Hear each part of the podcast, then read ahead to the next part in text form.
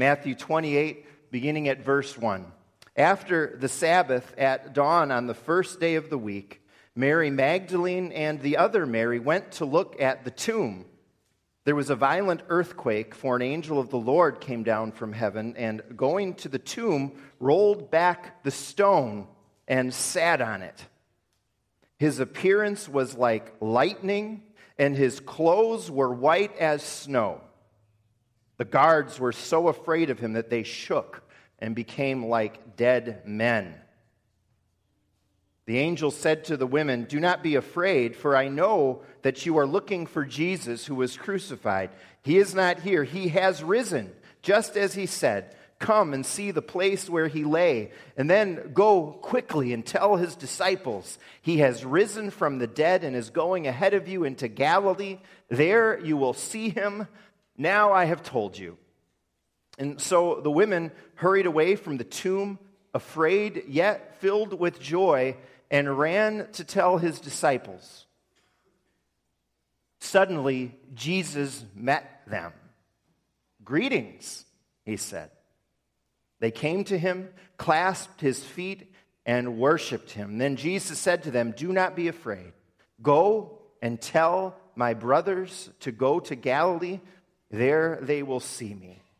And then we're skipping over just several verses in Matthew 28 about the guards. And then we're going to pick it up again at 16 to the end of the chapter, the end of the Gospel of Matthew. Then the 11 disciples went to Galilee, to the mountain where Jesus had told them to go. And when they saw him, they worshiped him, but some doubted. And then Jesus came to them and said, All authority in heaven and on earth has been given to me. Therefore, go and make disciples of all nations, baptizing them in the name of the Father and of the Son and of the Holy Spirit, and teaching them to obey everything I have commanded you. And surely I am with you always to the very end of the age. That is God's word for us this morning. May He bless it to our hearts and our lives. Brothers and sisters, as Christians, we know Jesus is foundational to our faith. It's all about Him. And His work of dying and rising again from the dead, that's at the very heart of who He is, because that's what He came to earth to accomplish. You know, I, I feel like we often say, and this is right, the cross is the center of our faith. But, but then, so where does that leave Easter? It can't be any less important because Paul says in 1 Corinthians 15 if, if Christ has not been raised, our preaching is useless, and so is our faith. If the cross is at the center of our faith, I think what we can say this morning is that the resurrection is the center of our hope. Easter's the center of our hope. We read in verse 2 that there was a, a violent earthquake at the resurrection. So imagine the empty grave as the epicenter of our hope. The epicenter. Seismic waves of hope roll from the risen Lord Jesus in that empty tomb.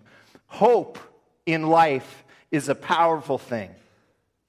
Someone without hope will despair, fall apart, maybe even want to throw in the towel. But when you've got hope, everything changes.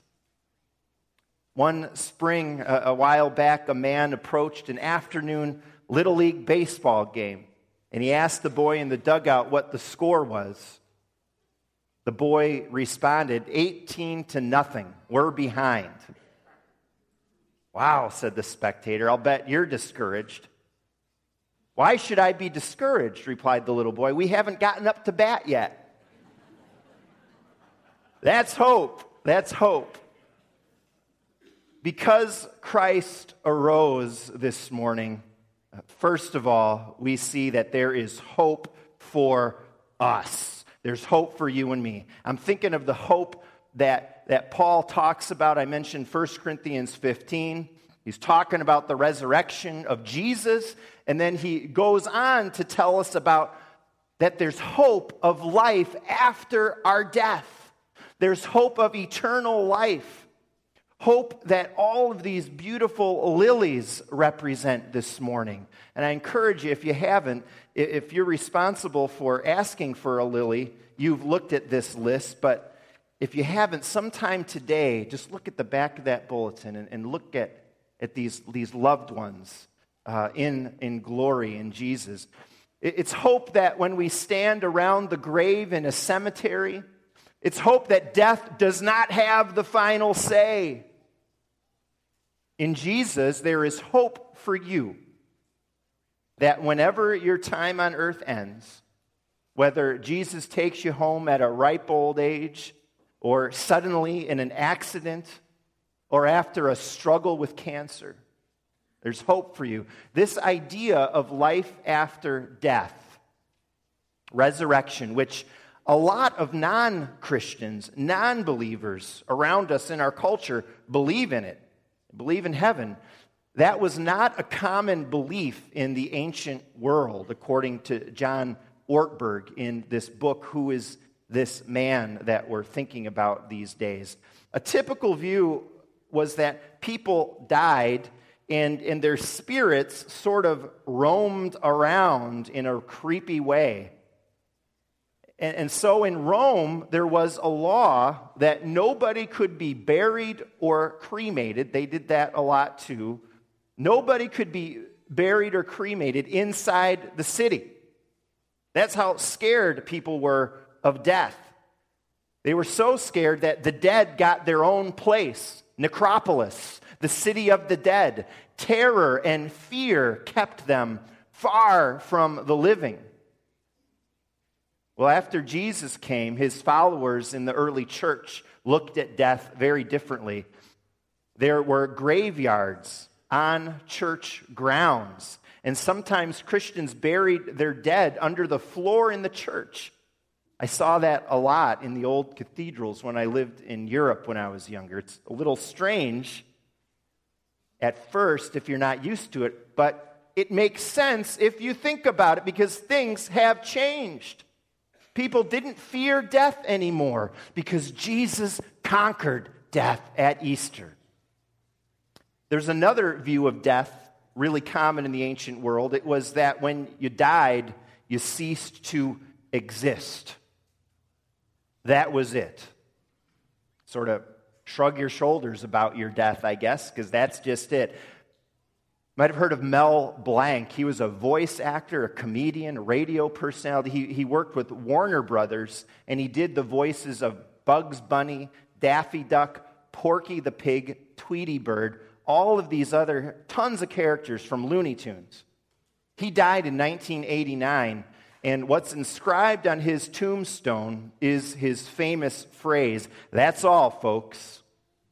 That's on his tombstone. I don't know if that's really what he believed about his death. Seems maybe yes, if you put it on the tombstone. I hope that's not the case because that is certainly not a hopeful view of death, that you cease to exist when you die. And that's all, folks. Jesus came and he brought, he introduced a brand new approach to death hope for people. They never had it before hope. It's not the end. You don't have to be afraid. There is hope of eternal life for all who put their trust in Jesus this morning. For you too today, whoever you are, because of Easter.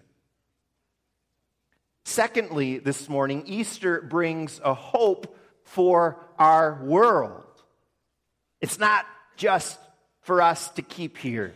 Matthew 28 uh, shows us this in a dramatic way that I have to confess I don't ever remember noticing what I'm about to share with you before. At the end of Matthew 28, in 28, the end of the chapter, Jesus gives his disciples what we call as Christians the Great Commission. Organizations have mission statements purpose statements. Jesus gives the original mission statement, and he gives it to his followers when he says what we read Go and make disciples of all nations, baptizing them in the name of the Father and of the Son and of the Holy Spirit, and teaching them to obey everything I have commanded you. And surely I am with you always, even to the very end of the age. This is our calling. That is the church's mission. That is the central task of followers of Jesus. Here at Faith Church, we see the Great Commission in action in our midst with our three E's experience God's Word, express God's love, equip God's people. Now, what's striking about all this is that Matthew writes about the Great Commission immediately after writing about Jesus rising from the dead, even though it didn't happen until Jesus' ascension, which was 40 days later. So, Matthew, in his gospel, is tying the Great Commission directly to the resurrection. In other words, the hope that comes from the empty grave rolls out to you and me and beyond to the world. Go and tell. One of the first things Jesus tells the women after rising from the dead. So, as awesome as it is to have this hope and assurance for our own lives and our own loved ones, Christian hope is bigger than that. As awesome as it is to celebrate the hope of Jesus in worship services like Good Friday and Easter and every Sunday, Christian hope is a hope to take from here to our world as we go.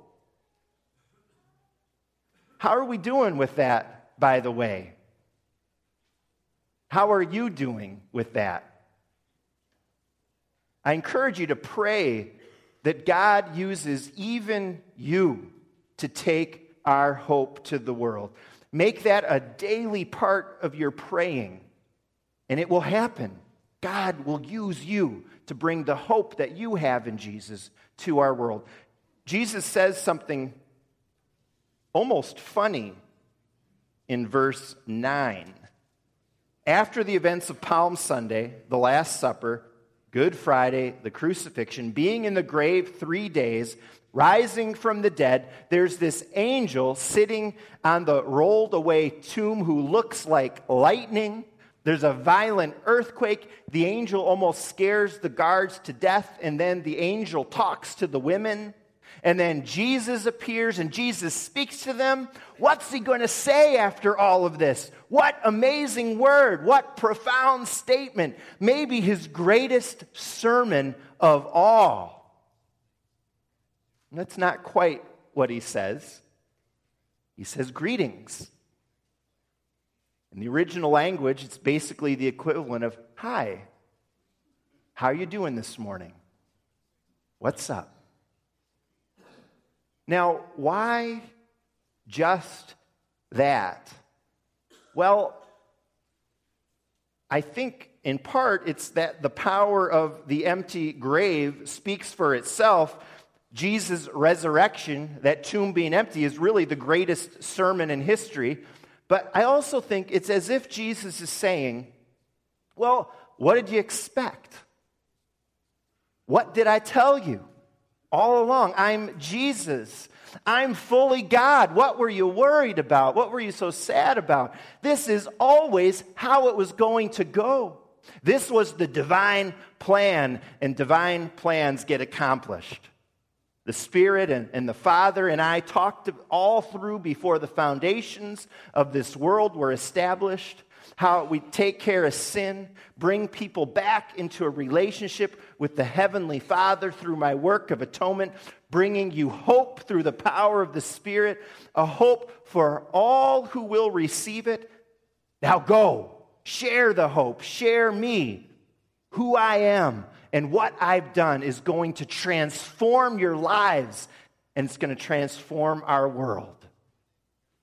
And that brings us to a final thought this morning. The resurrection brings a hope for you and for me it's a hope for the world, and this is a hope that revolutionizes the present. His hope revolutionizes today, the here and now. And that's important to realize because most people think of hope as something for down the road, something for when I die. And, and maybe, especially if you're, if you're younger this morning, and I'm not even going to try to pretend what, is, what qualifies as younger, but if you're younger, maybe you're thankful about this, but you're like, well, odds are I'm not going to die for a while. I may die tomorrow, but most younger people live for a while, and that's a wonderful hope that I have. I'm so thankful for it. But the thing is, the hope for Easter is hope for you right now in your life today. The ultimate hope of life eternal. It's so powerful, it's so profound that its power, which we will fully experience in the future, it impinges on the present day. It's like it sends shock waves back to us today. Shock waves forward in time from the empty tomb 2,000 years ago and backwards from Jesus' return one day when our hope is finally realized and experienced, so that our lives are revolutionized, they're changed now because of Jesus and because of the power of the grave. There's a, uh, a great modern day preacher who died about 20 years ago. His name is Ian Pitt Watson. And he liked to talk about two great revolutions in the history of mankind, two that have changed human life on this planet more than any other two revolutions. What do you think those two revolutions might be? This is what he said. The first revolution was when someone began to farm.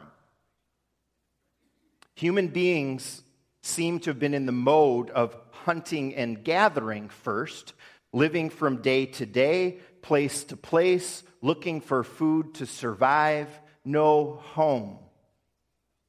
But then one day, and we don't know how this happened, but someone dropped a seed in the ground walked away and discovered that something would happen when you did that. And that was kind of, that would have been a foolish thing to do because you can eat seeds. Seeds provide nourishment. That wouldn't have been a normal thing to do, to put it in the ground. But somehow, you do that with the seed, and something in the dirt calls to this seed Wake up, seed, send a little root down. And then something above the seed says, Send up a little shoot. And the seed does that. The seed becomes a plant or a tree, and, and fruit comes, and it does what it was destined to do. But it, it couldn't happen unless that seed died and was buried first. And, and that was revolutionary because now uh, men and women wouldn't have to live just day by day.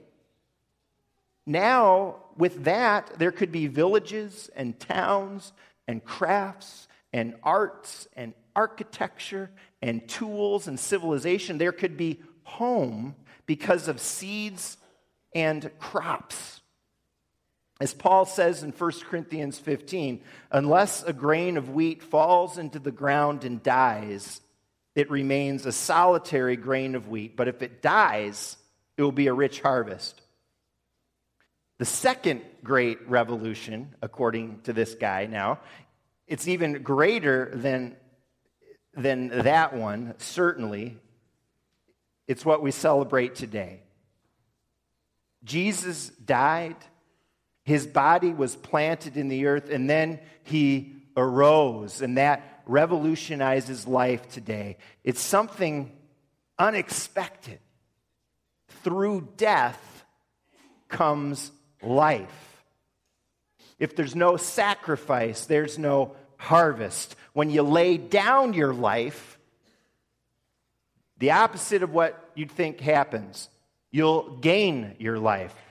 Jesus was the first fruits of this great revolution. But now, today, the seed is you. Everything that Jesus lived for and brought and taught and won on the cross servanthood, loving God above all, loving our neighbor as ourself, love for enemies, even greatness through humble service. It seemed that it was all taken away. But in fact, the cross couldn't hold him. Jesus' plan, Jesus' message, Jesus' salvation, his hope goes forward, and his way gives us the key for living.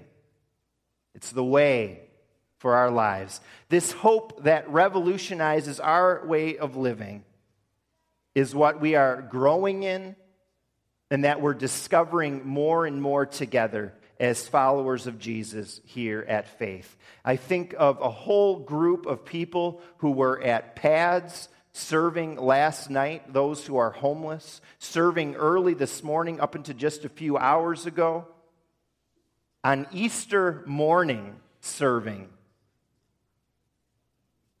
How appropriate. How appropriate that is. The key to our life in Jesus is just that kind of living, friends. Harvest through humble service to those around us, those in need especially. Putting ourselves not first, but last, like our Savior. That's Jesus' hope revolutionizing the present. So think of that this morning. Jesus' resurrection is the first fruits. And now your life and mine a seed for the Lord, planted, watered by the word, nourished by the Spirit, encouraged and built up by growing in the garden that is the church of Jesus Christ, bearing much fruit for God's glory, so that we in the church and the whole world may know the risen Lord Jesus, the epicenter of all hope. What a life we've been given. What a hope for today and tomorrow. Alleluia. What a Savior. Amen.